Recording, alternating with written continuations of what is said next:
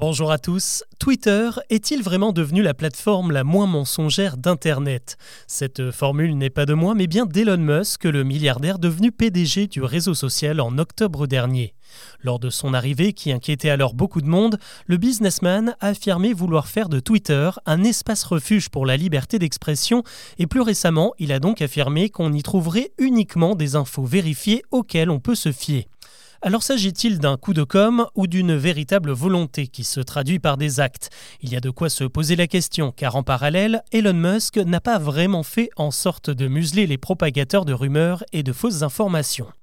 Dès sa prise de fonction l'an dernier, il a licencié la moitié des employés du réseau social, dont une grande partie des personnes chargées de la modération qui suspendaient les comptes dangereux. Ces gens-là avaient eu déjà beaucoup de boulot pendant le Covid et lors de la dernière présidentielle américaine, lorsqu'ils ont banni Donald Trump qui appelait à l'insurrection.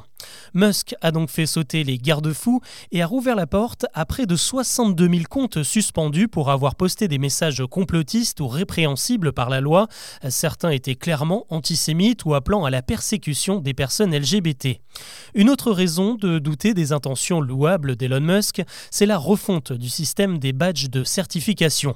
Auparavant, seuls les comptes vérifiés et très suivis obtenaient le petit logo bleu synonyme de confiance, mais désormais, il suffit de payer 8 euros par mois pour obtenir le sésame qui permet de poster des messages plus longs et surtout de bénéficier d'une mise en avant sur le site. Certains comptes qui étaient auparavant authentifiés ne le sont désormais plus et c'est par exemple le cas d'Ocean Gate, la société qui opérait les expéditions du Titan, le sous-marin qui a disparu dans l'Atlantique. Malgré le drame, de faux comptes Ocean Gate se sont créés, impossibles à différencier de l'officiel et se sont mis à propager de fausses informations sur les recherches et les opérations de sauvetage.